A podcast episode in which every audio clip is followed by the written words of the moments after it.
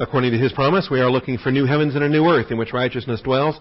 Therefore, beloved, since you look for these things, be diligent to be found by him in peace, spotless and blameless, and grow in the grace and knowledge of our Lord and Savior, Jesus Christ. Our growth comes through the scriptures. Join me once again, if you would. Let's turn to um, Matthew 27. Actually, no, let's turn to John 18. John 18. We're dealing with one of the handful of episodes in the life of Christ that is recorded in all four Gospels. His first appearance before Pilate, episode 31. We're going to combine this uh, outline with his first, or with his trial before Herod. That's episode 32. And then we'll return back to Pilate for episode 33. And all three of these events are being combined into a single outline um, study. We're still dealing with the first appearance before Pilate at this moment, so let's uh, get right to it. John chapter 18. We are in uh, main point two. Pilate opened Jesus' trial with an inquiry into Jesus' kingship. His inquiry into Jesus' kingship. All the other stuff, it was religious matters between Christ and the Sanhedrin, Pilate didn't really care about uh, doesn't much concern Pilate between Pharisees and Sadducees and religious opinions and so forth, all of their jealousy over how many disciples he's accumulating and things of that nature, is no concern to Pilate in the slightest. But the claim of kingship, that becomes an issue that he has to address. Anything that would be a threat against the sovereignty of Rome, anything that would draw away uh, followers and, and stage a rebellion uh, would be a problem. And so this is what he focuses on. And we have this statement that's made in John 18:36, "My kingdom is not of this world." So uh, you'll notice. Let me back up just a minute. We'll open in prayer here. But verse 33, Pilate entered again into the praetorium and summoned Jesus and said to him, "Are you the king of the Jews?" And Jesus answered, "Are you saying this on your own initiative, or did others tell you about me?" And Pilate answered, "I'm not a Jew, am I? Furiously anti-Semitic. We know this from the secular historical record, and we see it, the overtones of that in his very language here. He says, Your own nation and the chief priest delivered you to me. What have you done? All right? What have you done? And Jesus answered, My kingdom is not of this world. If my kingdom were of this world, then my servants would be fighting so that I would not be handed over to the Jews. But as it is, my kingdom is not of this realm. Now, there's a lot of doctrine in that verse. I believe there's a lot of doctrine that's ignored today or not understood today in uh, certain circles of evangelical Christianity, perhaps, that have a bad idea of what the kingdom is. And they try to take their, they try to assume a warrant uh, under kingdom principles to try to uh, to try to uh, affect temporal life change. And this verse doesn't speak to that. In fact, this verse speaks just to the opposite of that as it is. We don't have servants that are fighting, servants that are um, trying to bring about temporal life changes uh, in this verse. In any event, so Pilate said to him, "So you're a king." right? That's all that he heard out of uh, out of that whole verse when Jesus said, "My kingdom." Uh, so you're a king then, right? different aspects there. All right. Well, this is where we left it off. We want to come back to it to understand uh, how it is that this kingdom is not of this cosmos, and uh, what is the present arrangement of this cosmos. What is our uh, responsibility in this cosmos, and uh, and so forth. So let's take a moment for silent prayer. Ask the Father to bless our thinking. Uh, shall we pray?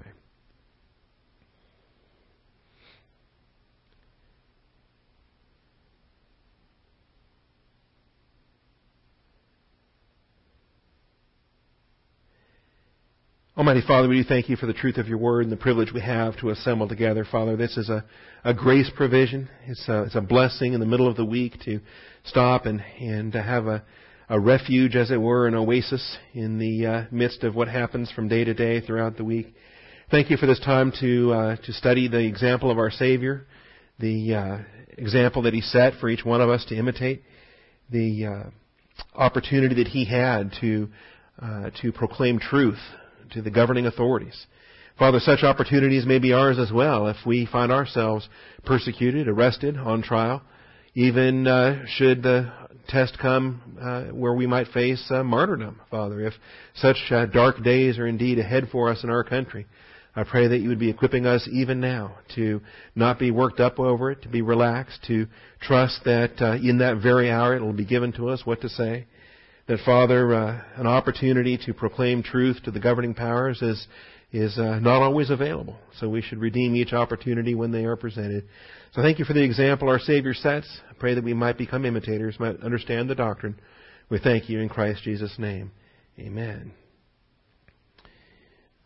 All right. Well, uh, again, as we are picking up this, we had point one originally. Pilate opened his courts.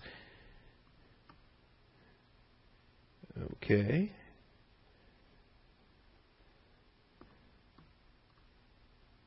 Interesting.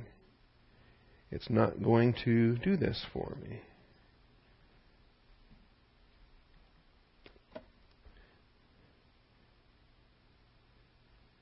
Ah. There. Point one. Pilate opened his courts for the morning with a question for the religious leaders before he has any questions for the Lord, he actually has very pointed questions for uh, the religious leaders, the ones that were bringing him for trial. And uh, you can tell right off the bat that he's skeptical. He's dubious. What are you doing here? What's the guilt in this man? What's the charge? And they uh, don't really have a charge. They just say, well, he's an evildoer. He wasn't an evildoer, we wouldn't uh, be bringing him to you. All right? And that's not sufficient. It's not sufficient for Pilate, not sufficient for Roman law. All right? And even to our day and age. Uh, we have our, our legal system that has its roots in Roman law, has its roots in British common law. We understand that being held without charge is not is not part of our tradition. All right, if if you're going to be held, there's going to be a charge, and you're going to face trial on that charge. Different uh, aspects there. We had other studies. In fact, point one had subpoints A, B, C, D, and E. Uh, related to these things, which then took us to his question for Jesus, Are you a king? Are you a king? And this is where we are under main point two. So the, the uh, trial and the first question that he poses to our Savior is, Are you a king? Now it's interesting because there were other things in which Jesus would keep himself silent. There were uh, the, the charges, the accusations, the slander, all of that filth. He did not open his mouth. He remained absolutely silent, did not answer a single charge against him. And yet, here we have the affirmation of his kingship.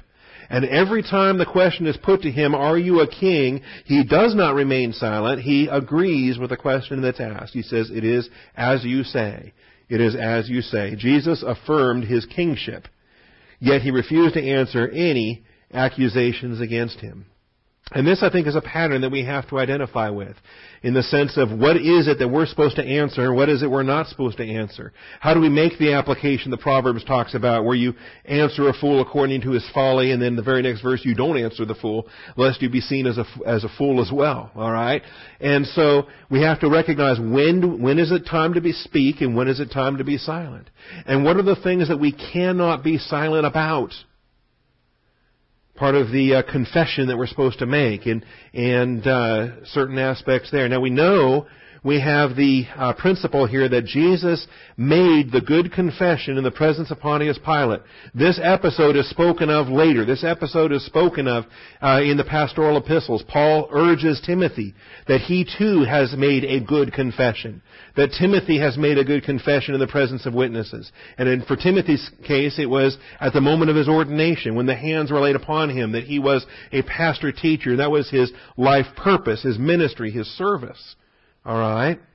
The example of Pilate as well. Pilate made the good, con- or Jesus made the good confession in the presence of Pontius Pilate. And this is what we're seeing here in this episode.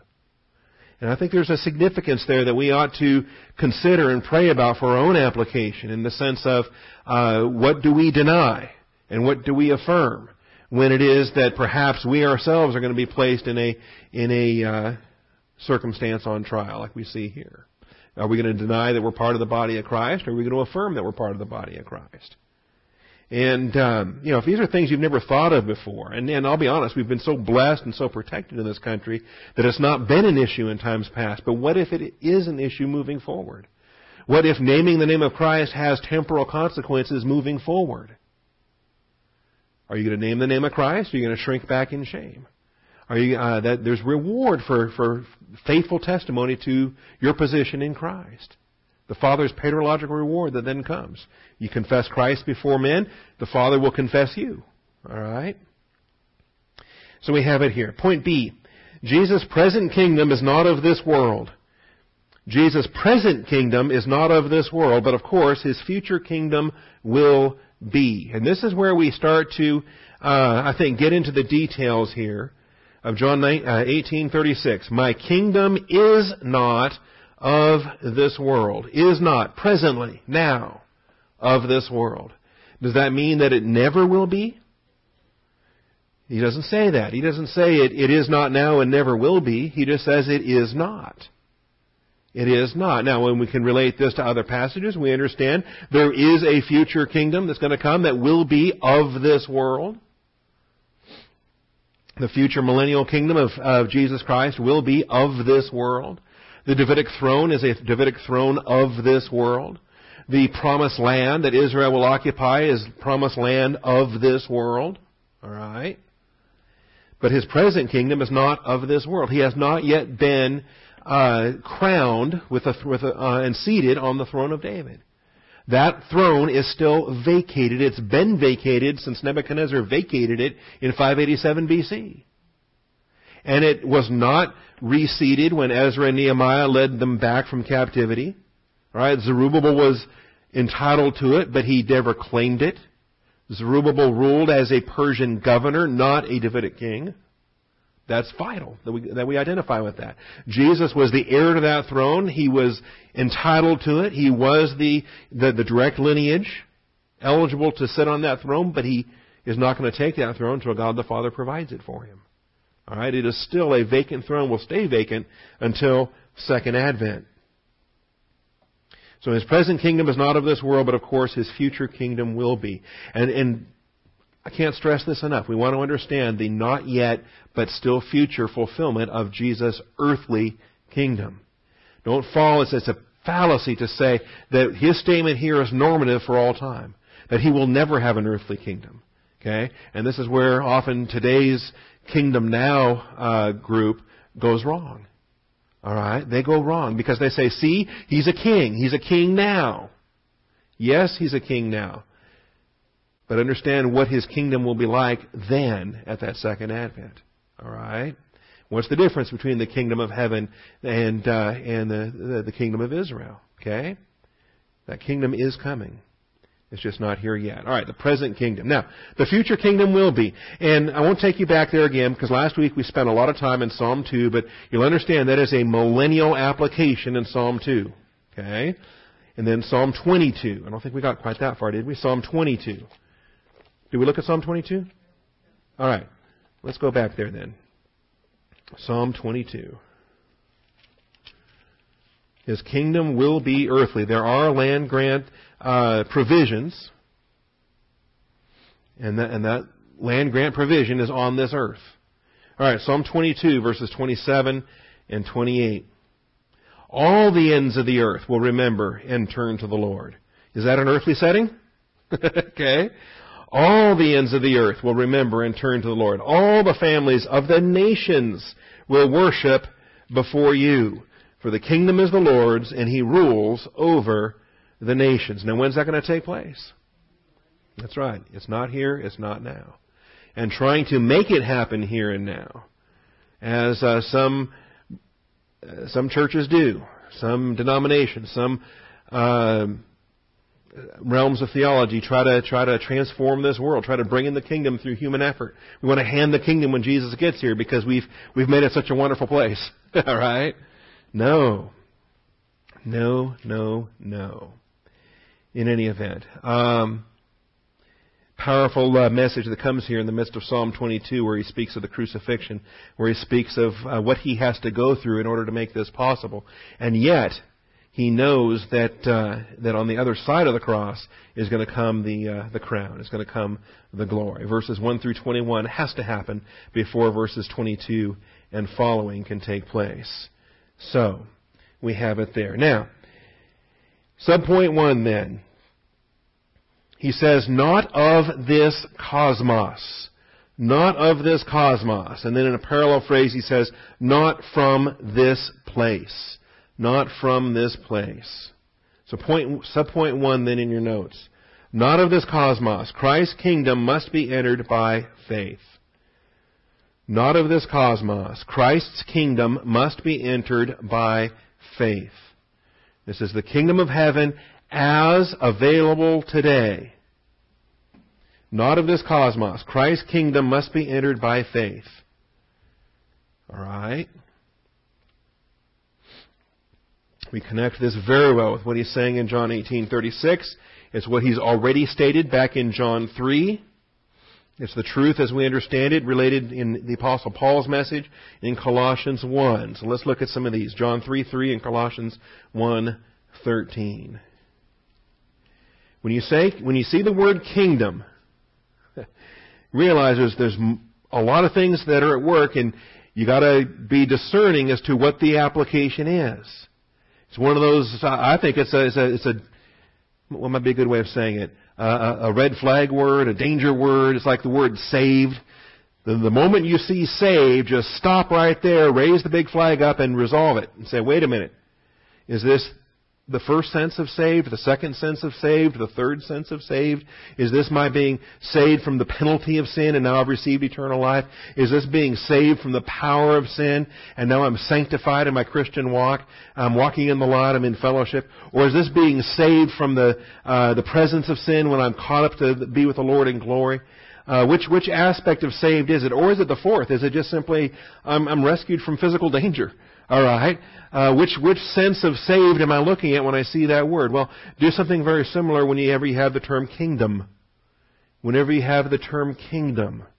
And understand that there are distinctions to be found within the term kingdom. Specifically, are we talking about the kingdom of God? Are we talking about the kingdom of heaven?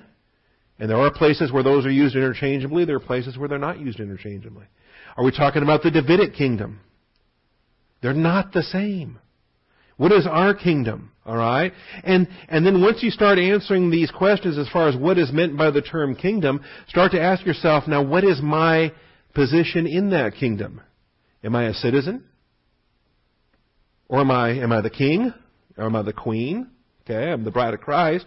If he is the king and I'm in Christ as his bride, what is my position in the kingdom? Am I a citizen of the kingdom that is trying to gain entrance into the kingdom? Just like we ask, uh, am I invited to the wedding supper? Or am I issuing the invitations? All of these things are matters, uh, I think, that are critical matters that sometimes are, are muddied. Sometimes they're, they're, uh, they're uh, just all lumped into the same thing. And we say, well, um, the kingdom is just being saved. If you if you're if you're saved, you're in the kingdom. Wait a minute. Okay. In the kingdom in what way? In the in the Davidic kingdom? Or the kingdom of heaven? The kingdom of heaven that's not yet on this earth? Why does it say, Thy will be done on earth as it is in heaven? Thy kingdom come, because it's not here yet, right? Our Father who art in heaven, hallowed be thy name. Thy kingdom come. Because it's not here yet. Thy will be done on earth as it is in heaven. Presently, His will is done in heaven. A day is coming that will be done on earth. Okay? And is the Father's kingdom the same as the Son's kingdom? It's our Father who art in heaven, hallowed be thy name. Thy kingdom come. What's the Father's kingdom? Is it the millennial kingdom of Jesus Christ? What's the Father's kingdom? Okay? Now, so I've given you what, 14 questions now, I haven't answered any of them. I'm, I'm giving you things to think about. And we will start answering them one by one. Let's start here. Let's start with my kingdom is not of this cosmos. Which kingdom is he talking about? Because the kingdom of Israel is from this cosmos, and it will be. But he is talking about a domain of light. Remember, Jesus Christ didn't come to judge the world but that the world through him might be saved. Jesus Christ came to destroy the works of the devil. Jesus Christ came so that we can be transferred from the domain of darkness, delivered into the kingdom of his beloved Son. That's the kingdom that's not of this cosmos. That's the kingdom available now. That's the kingdom you enter into when you get saved. So, not of this cosmos, nor from this place, Christ's kingdom must be entered into by faith. John 3 3. And this is something that even the teacher of Israel needed teaching on. Okay? a man of the Pharisees named Nicodemus, a ruler of the Jews, this man came to Jesus by night and said to him, Rabbi, we know you have come from God as a teacher, for no one can do these signs that you do unless God is with him. So many things you glean out of this, but the Pharisees are confessing Nicodemus' admission here when he says, we know testifies that by and large the Pharisees as a group had no question that the miracles Jesus performed were the divine credentials from God the Father. That he was a prophet. He was from, his message was coming from Yahweh Elohim, the Lord God of Israel. No one can do these signs that you do unless God is with them. It's undeniable, which makes their guilt that much more severe when they rejected him. So Jesus answered and said to him, Truly, truly, I say to you, Unless one is born again, he cannot see the kingdom of God. Now, one thing you need to do in some more advanced studies is understand is seeing the kingdom the same as entering into the kingdom. Okay? And some people try to get too clever by half and, and draw distinctions. I, I think it's actually equivalent phrase. Seeing it means you are entering into it. Okay? In any event, if you are born again, you can enter the kingdom of God. And so uh, Nicodemus said to him, Well, how can a man be born when he is old? He cannot enter a second time into his mother's womb and be born, can he? I don't understand the second birth thing. All right, um, you know, how, how do you how do you emerge from a birth canal the second time? That's just not going to happen, obviously. Well, he says it's a spiritual birth. And we understand the contrast here. Truly, truly, I say to you, unless one is born of water and the Spirit, the birth by water is the physical birth. The birth by spirit is the spiritual birth. These are the two births he cannot enter into the kingdom of God. And there you have enter in parallel with see, right? You put verse 3, verse 5 in tandem, and to me this resolves the debate, but some people try to draw a fine line there. All right. That which is born of flesh is flesh, that which is born of spirit is spirit. Again, each one of these verses is putting the physical birth in, uh, in contrast with the spiritual birth. So do not be amazed that I said to you, you must be born again. And that second birth is going to be the one that's going to be described here as a spiritual birth. The wind blows where it wishes. You hear the sound of it, but you do not know where it comes from and where it is going. The wind. We're going to study this in our vocabulary for angelology. It is the, the spirit. It is the same word for wind or spirit or breath. And the spiritual birth is like unto the wind. You can't see it, but you feel it when it hits you. right? And you're not sure where it's coming from or where it's going or how it, you know, what causes it. There's a lot we don't, even to this day. Modern science and meteorology is trying to understand uh, air pressure and wind and all these other things. So this is the nature of the spiritual birth. Nicodemus then said to him, How can these things be? And Jesus answered and said, Are you the teacher of Israel and you do not understand these things? How many Jews felt that uh, that they were good to go because they were ritually uh, on board with the program. That they were uh, ceremonially clean. They were they were uh, leaders, as it were, and failed to understand salvation by grace through faith. Didn't understand the uh, the new birth. This is not church age.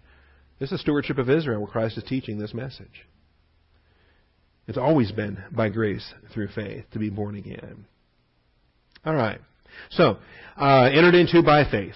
Colossians 1 in verse 13. The fact that you need to be born again, you need that second birth.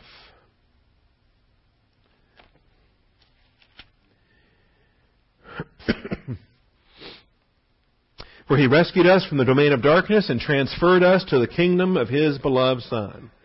Now, how do we connect this? Because this is a kingdom.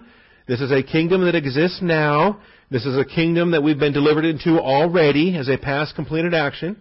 He rescued us from the domain of darkness, transferred us to the kingdom of His beloved Son. So when Jesus says, My kingdom is not from here, my kingdom is not of this cosmos, is He talking about the kingdom of Israel under the Davidic throne? Or is he talking about the kingdom here that's in contrast to the domain of darkness? That's in contrast to Satan in his realm. That is, the, Satan's the God of this age. We understand. Alright. In whom we have redemption the forgiveness of sins. So when you are saved, this is what happens. This is, this is described as a universal statement. He rescued us. This is Paul and Timothy, the authors of this book, talking to the believers in Colossae. Every believer in the church age, every believer at any time, throughout any stewardship. The moment they receive eternal life by grace through faith, they're no longer in the cosmos kingdom of, of this present darkness. Alright? This cosmos has been in that darkness since Adam relinquished it to Satan. And that's part of what we're studying in our in our angelology. We're going to we're going to show how that sovereignty is now presently Satan's for this fallen cosmos. All right. Now, given that we are in this new kingdom, what is our responsibility to this cosmos then? Should we be fighting? Should we be under arms? Should we be fighting to, to exalt Christ in this cosmos? Alright? In other words, do we become militant? about uh, what we're doing in temporal life because we are part of this spiritual kingdom. Jesus said no. He said, if my kingdom was of this cosmos, my servants would be fighting until now. My servants would be fighting. He says, I can call legions of angels to rescue me here. It's not the purpose. That's not our role. All right. Now, there is, point two, a future earthly kingdom that is guaranteed by the literal promises to Abraham and David, as well as the prophetic messages through Isaiah, Jeremiah, Ezekiel, Daniel, Zechariah, etc. If you really want to be comprehensive and, and, uh, and thorough, list every single prophet of the Old Testament. All right? But this ought to be enough. Can God lie to David? Can he lie to Abraham? No. He can't lie to anybody. And these literal promises are important to understand. A future earthly kingdom is guaranteed by the literal promises to Abraham and David. To Abraham, many passages we can look at, but let's limit it to Genesis 13 verses 14 through 17 to me, that one ends the argument when you, you're dealing with some replacement theology people or you're dealing with some, uh, some spiritualizers, some allegorizers that uh, try to deny the literal promises to Abraham. Or the literal promises to David, 2 Samuel 7 verses 12 through 16. The prophetic messages through Isaiah. How about Isaiah 9 verse 6 and verse 7? It's an earthly kingdom. Jeremiah, Jeremiah 23, 5 through 8. Ezekiel, how about Ezekiel 37, 21 through 28? An earthly kingdom that comes about on a national resurrection basis. Dry bones become a living being again in Jeremiah 30, or not, I'm sorry, Ezekiel 37. How about Daniel? Daniel 2, verses 34, 35, and 44. There is a kingdom that will be on this earth. Now its origin is heavenly. It's a stone cut without hands that's cast down to the earth and then fills the whole earth. So its origin is not earthly, but its reality will be earthly when it's manifest in the future. Likewise, Zechariah, Zechariah 14, verses 1 through 21. All right. Maybe I should have done every single prophet. Who did I leave out? I left out all the minor prophets except for uh, Zechariah. All right, well, let's start with these. Genesis 13. Genesis 13. And you can add to this. Obviously, the Abrahamic covenant is found in chapter 12, chapter 13, chapter 15, chapter 17, chapter 22. You can find uh, the Abrahamic covenant restated to Isaac, restated to Jacob.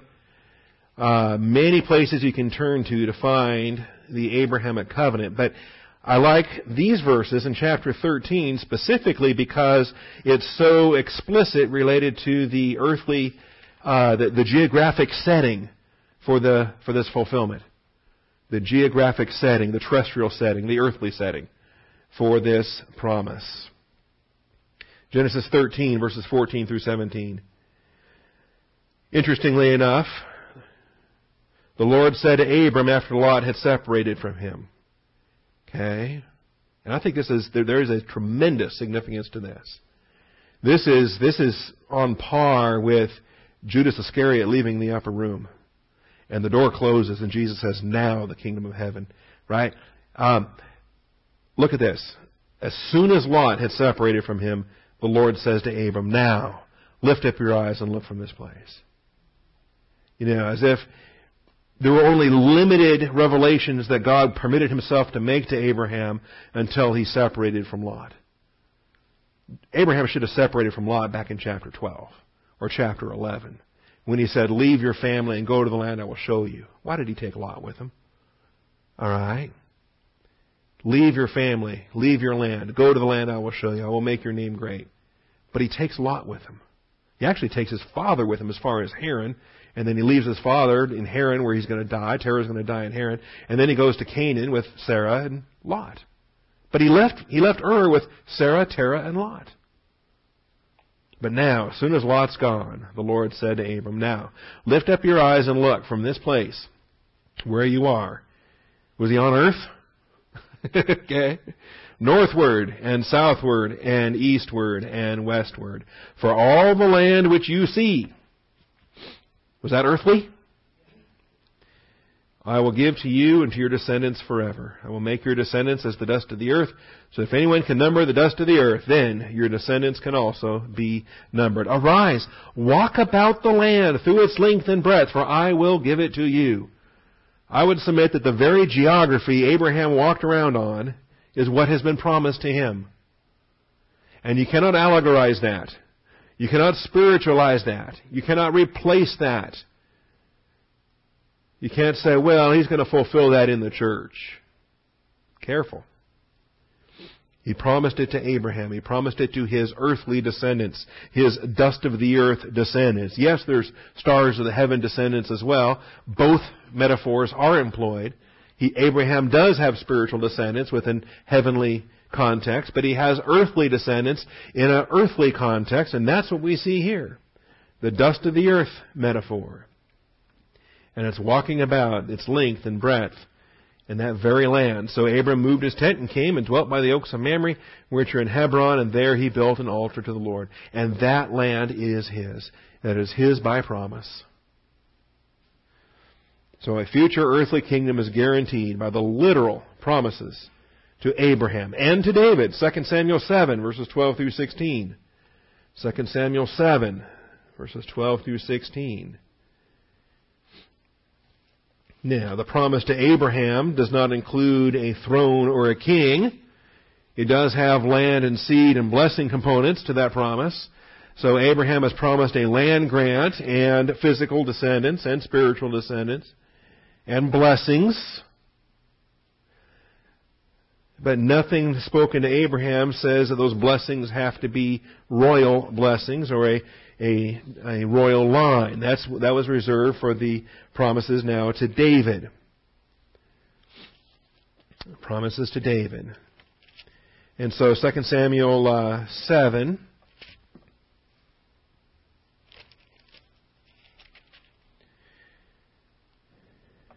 And there's a context that precedes this, but um, just keying in for today on verses 12 through 16. When your days are completed and you lie down with your fathers, all right, where's David now? Is he on earth? All right, where's he going to be buried? On earth? All right. I will raise up your descendant after you, your seed after you, who will come forth from you, and I will establish his kingdom. Is he talking about Solomon there, or is he talking about Jesus there? Both. okay. He shall build a house for my name. Who builds a house? Does Solomon build a house or does Jesus build a house? Both. Yeah. Solomon builds the temple. All right. And I will establish the throne of his kingdom forever. Is that Solomon or is that Jesus? Both. And I will be a father to him, and he will be a son to me. Is that Solomon or is that Jesus? It's both. And when he commits iniquity, when he commits iniquity, I will correct him. Is that Solomon or is that Jesus? Solomon. Jesus does not commit any iniquity. All right. But now, when iniquity is imputed to his account, does the Father judge the Son? Yes, he does. Yes, he does. He was not guilty of it, but it was imputed to him and it was judged by God the Father. All right. But my loving kindness shall not depart from him as I took it away from Saul, whom I removed from before you. That's Solomon primarily. Your house and your kingdom shall endure before me forever. Your house and your kingdom shall endure before me forever. So this is David. David's house, David's kingdom. Is this God's kingdom? He says, This is your kingdom, David. Your house, your kingdom shall endure before me forever. Your throne shall be established forever. Is that an earthly kingdom or a heavenly kingdom? Is it an earthly throne or a heavenly throne? Earthly. David never sat on a heavenly throne. David always sat on an earthly throne in an earthly kingdom. So the whole idea that, well, when Jesus ascended to heaven and took his seat at the Father's right hand, that that was the throne of David is probably the greatest tragic sadness that uh, uh, progressive dispensationalism ever foisted upon evangelical Christianity. It's heartbreaking that it's what Dallas Seminary teaches to this day, based on their uh, progressive dispensational um, approach. The right hand of God the Father in the third heaven is not the throne of David. Never has been and never will be. Jesus has multiple royal warrants. He has the royal warrant of, of Jewish royalty as the son of David, yes. But he also has human royalty as the Son of Man. He has divine royalty as the Son of God. He has several royal warrants. And to try to just confuse them or equate them and lump them all together is uh, tragic. All right. So can God lie to David? No. Can he lie to Abraham? No. And those aren't competing messages either. They they they blend very well because David, of course, is Abrahamic. David is Jewish. His, it doesn't, the, the, the, specific lineage of the king of Israel does not change the, the, prom, the, the promises to all Israel that, that are found in Abraham. Does that make sense? All right. Likewise, none of these subsequent messages through the prophets is going to alter what's understood in the promises to David or the promises to Abraham. All right. Isaiah 9, verses 6 and 7. We have promises to the patriarchs, and we have prophetic messages through the prophets. And there's an awful lot of scripture that has to be false if uh, replacement theology is true. There's an awful lot of scripture that has to be false if the only kingdom the Bible talks about is this kingdom of uh, heaven that we enter into by faith.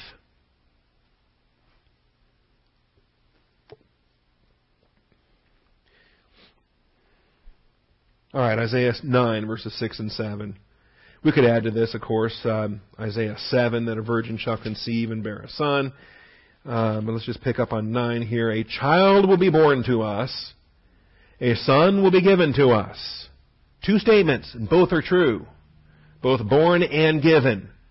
In his, in his uh, humanity, he had a physical birth to the virgin in the, in the manger.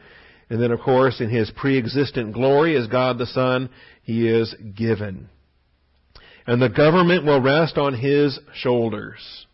So this is a prophecy specifically of a future earthly kingdom given to us. Who are we? In this context is the earthly nation of Israel. And the government, what government? The earthly nation of Israel's government will rest on his shoulders, and his name will be called Wonderful Counselor, Mighty God, Eternal Father, Prince of Peace. There will be no end to the increase of his government or of peace on the throne of David and over his kingdom to establish it and to uphold it with righteousness and justice from then on and forevermore. The zeal of the Lord of hosts will accomplish this. All right, so who brings it about? Do we bring it about through our human effort? This verse says, The zeal of the Lord of hosts will accomplish this. The zeal of the Lord of hosts. Show me where in the church age, give me a New Testament passage in the church age where you and I, believer priests in the body of Christ, church age saints, where do we conquer on behalf of Yahweh Tsevayoth, the Lord of hosts? We don't. we don't. Okay? We have no scriptural warrant to go conquer anything. The, the, zeal of the Lord of hosts will accomplish this. And He's already told us prophetically how He's going to do it, when He's going to do it. Eschatologically, it's going to be the, the 70th week of Daniel. It's going to be with a mighty arm and with wrath poured out, disciplinary wrath upon his own people, and uh, recompense wrath upon the Gentiles. All right, Jeremiah.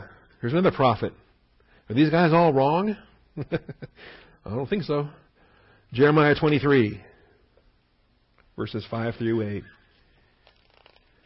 You see the uh, the Bible special Sunday night. Jeremiah was featured in it. Three of the five uh, episodes have now been released, and episode four next week, and they'll conclude it on Easter Sunday with the fifth of the five parts. I've been enjoying it. I, you can pick a few nits and some things. They had Daniel inside Jerusalem when the city fell. That was ridiculous. Jeremiah was inside Jerusalem. They got that part right. But uh, Daniel and his three friends had actually been taken away in 605 BC. They, they had already been in Babylon, you know, for 18 years before uh, the destruction of Jerusalem.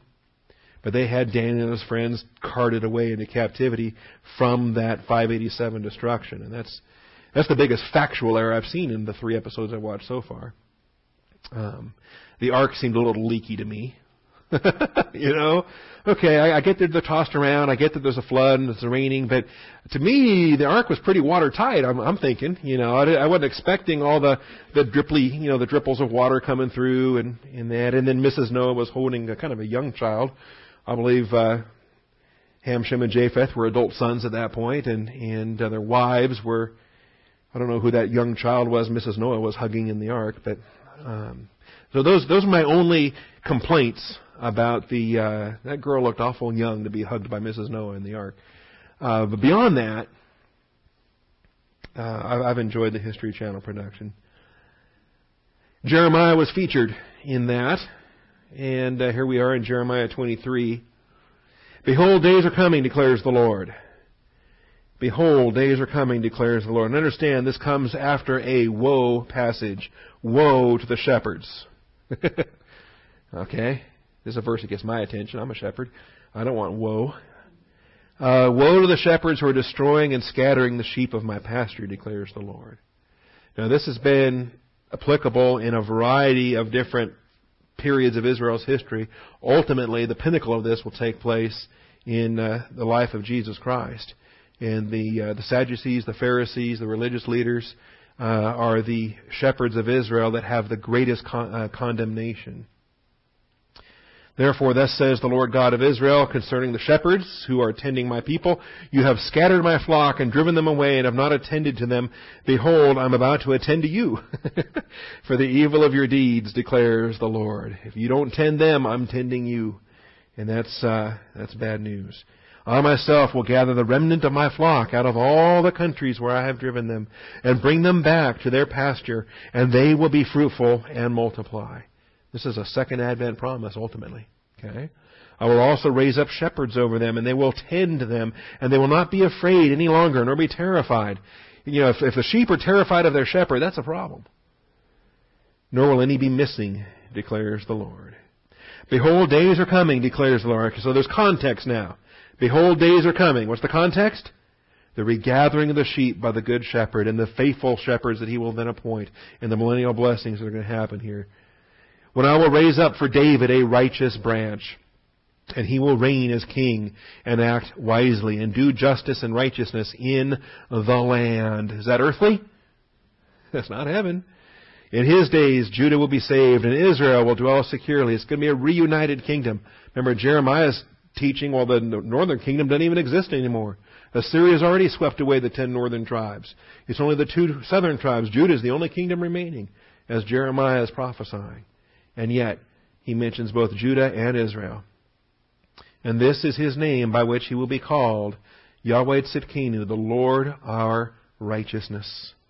The Lord our righteousness. Therefore, behold, days are coming, declares the Lord, when they will no longer say, as the Lord lives, who brought up the sons of Israel from the land of Egypt.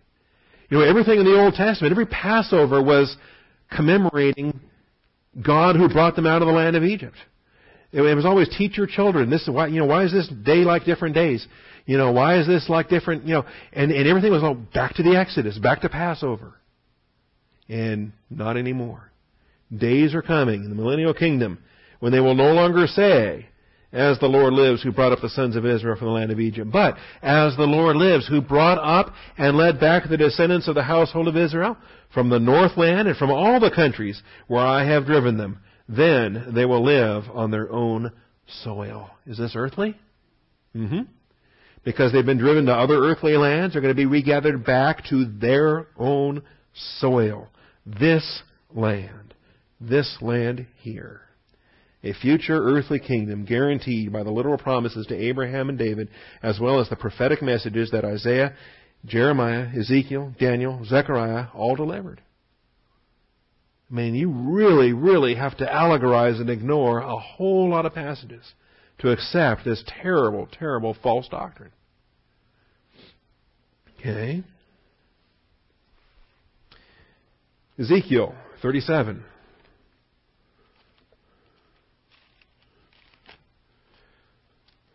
Do some dry bones.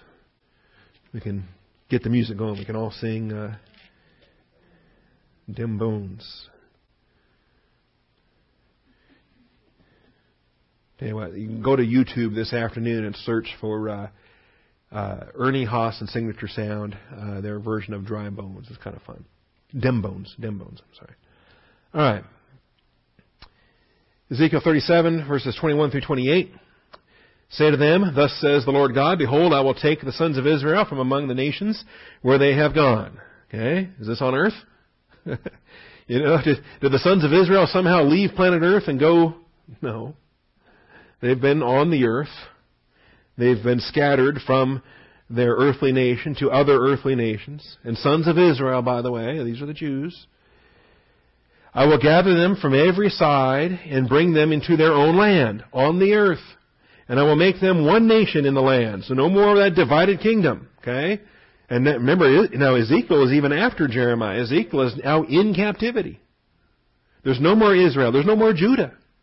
The Assyrians swept away the northern ten tribes, and the Babylonians took away the two southern tribes. There is no more Israel. There is no more Judah when Ezekiel's ministering as a captive. But all Israel will be saved. I will make them one nation in the land on the mountains of Israel, and one king will be king for all of them. See, ever since the Jeroboam Rehoboam split, they've had two kings. They've even had some heretic queens in there, alright? There will be one king for all of them, and they will no longer be two nations and no longer divided into two kingdoms. For they will no longer defile themselves with their idols or with their detestable things or with any of their transgressions. For a thousand years under the reign of Jesus Christ, Israel will remain the faithful nation on this earth. I will deliver them from all their dwelling places in which they have sinned, and I will cleanse them, and they will be my people, and I will be their God. It goes on, notice, my servant David will be king over them, and they will have one shepherd, and they will walk in my ordinances and keep my statutes and observe them. When have they ever done that for more than, you know, a year or two? okay? You know, so occasionally they, they, they'd have a revival and they'd have a good king and then, sure enough, here comes the next king and then they're back in idolatry again. Well, that won't happen in the millennial kingdom. Because they're going to have a king that doesn't die. They're going to have a king, a perfect king, Jesus Christ, for the entire thousand year reign. And notice, uh, they will live, this, this is very remarkable. We, we taught this years ago, but who was here in 2000 when we taught uh, Ezekiel? No, you weren't. No, no, no. I think Shirley Newton, you're the only one. How about that? Okay. Um, hmm. they will live on the land that I gave to Jacob my servant. Was that on earth? Thank you. In which your fathers lived. Do they live on earth? And they will live on it, they and their sons and their sons' sons forever, and David my servant will be their prince forever. Now wait a minute. How about my servant David will be king over them in verse 24, and now David my servant will be their prince forever, verse 25. How do you have my servant David the king and my servant David the prince? In back-to-back verses. Grab yourself an Ezekiel notebook and figure it out. No, you got the greater son of David is the king, but this is one of the blessings that uh, a resurrected and glorified King David is going to have. All right? What do you do when you have all these kings that come back to life again? all right? Think about it. In, in, in terms of an earthly kingdom, uh, Solomon gets to become king because David died. And then Solomon's now king. And then he dies. And then Rehoboam gets to become king. And then he dies. Well, what happens if, say, Solomon's on the throne and David comes back to life? Is he King David again? Does Solomon lose his throne? Do you have two kings? What do you do? What do you do when you have 20 resurrected, glorified, believing kings of Judah? Good King Joash or King Josiah or King, even King Manasseh. Ugly during his reign, but saved at the end of his life. They will all be resurrected, glorified, and present in the millennial kingdom. When Jesus Christ himself is seated on the throne, what are they going to do? I believe this verse is a huge clue. Princes, that's right. See, what can happen when you have an earthly king is he can have babies, he can have sons that, that are princes, and, and they can be given responsibilities, rule over that city, rule over that city, rule over that territory. Uh, they learn how to be king as they, as they serve their father until such time as he dies, and then one of them becomes king. All right. Well, Jesus isn't going to be having babies in the millennial kingdom. So who are the princes going to be in the millennial kingdom for Israel? The other kings: David, Solomon, Rehoboam, all the believing kings of Judah, resurrected, glorified, and now functioning as royal princes, royal princes like ex, you know, former kings, King Emeritus. Okay, We've got a Pope Emeritus now. Uh, first time in hundreds of years we've had a, a living ex-pope. But think about it. We have all these resurrected and glorified kings. And they will be, uh, I think this verse here is a huge clue. David, my servant, will be their prince forever. And I will make a covenant of peace with them, and I will be an it will be an everlasting covenant with them. And it's made as possible to be made because he shed the blood of that covenant on Friday, April 3rd, 33 AD. He said, This cup is my blood of the covenant which is poured out for many. All right? He did more than just redeem humanity from sin. He also established the basis by which the nation of Israel will enter into their eternal covenant of peace. Multiple works are being achieved on that Friday. All right. It'll be an everlasting covenant with them, and I will place them and multiply them, and will set my sanctuary in their midst forever. A brand new temple getting built, and that's going to be described here in verses chapters 40 through 48. My dwelling place also will be with them, and I will be their God, and they will be my people. Now keep in mind, this is very paterological. We don't often focus on that because it's Jesus Christ, God the Son, sitting on the throne, but He takes us to the Father. He's going to take Israel to the Father.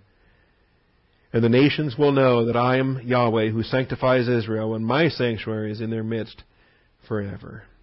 All right. Earthly, earthly setting for all of these messages. Daniel, Daniel chapter 2. Daniel chapter 2.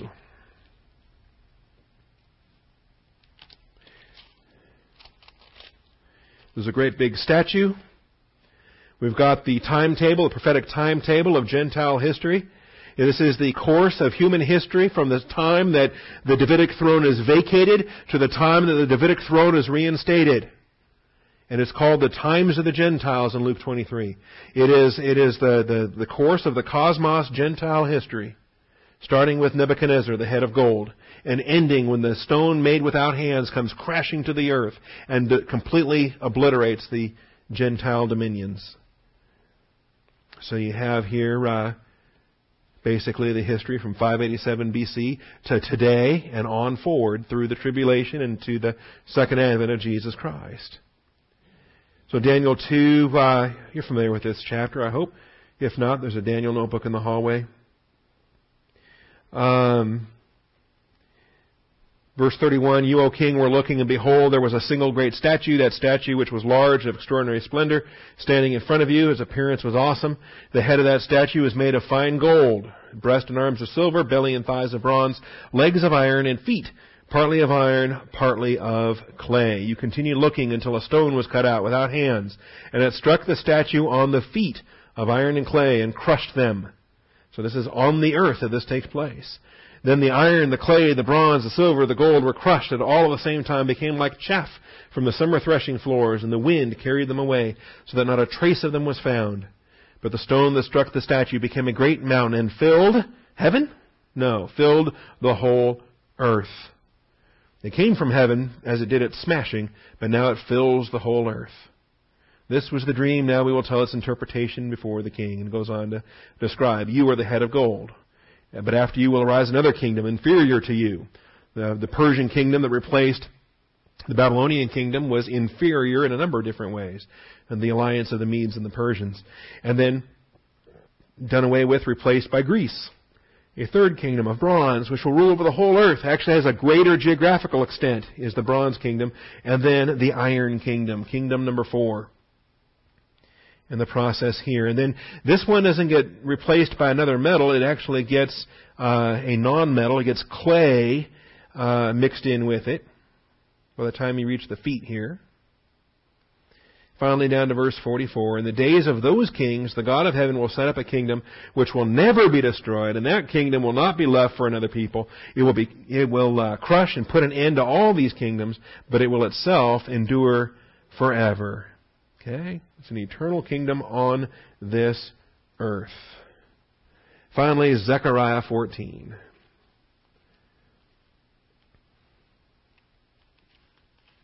Zechariah 14.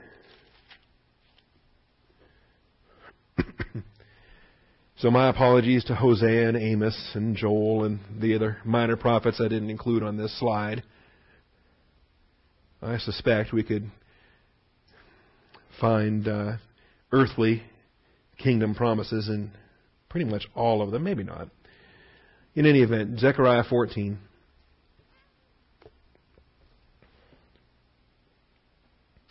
Uh, goodness, read the whole chapter?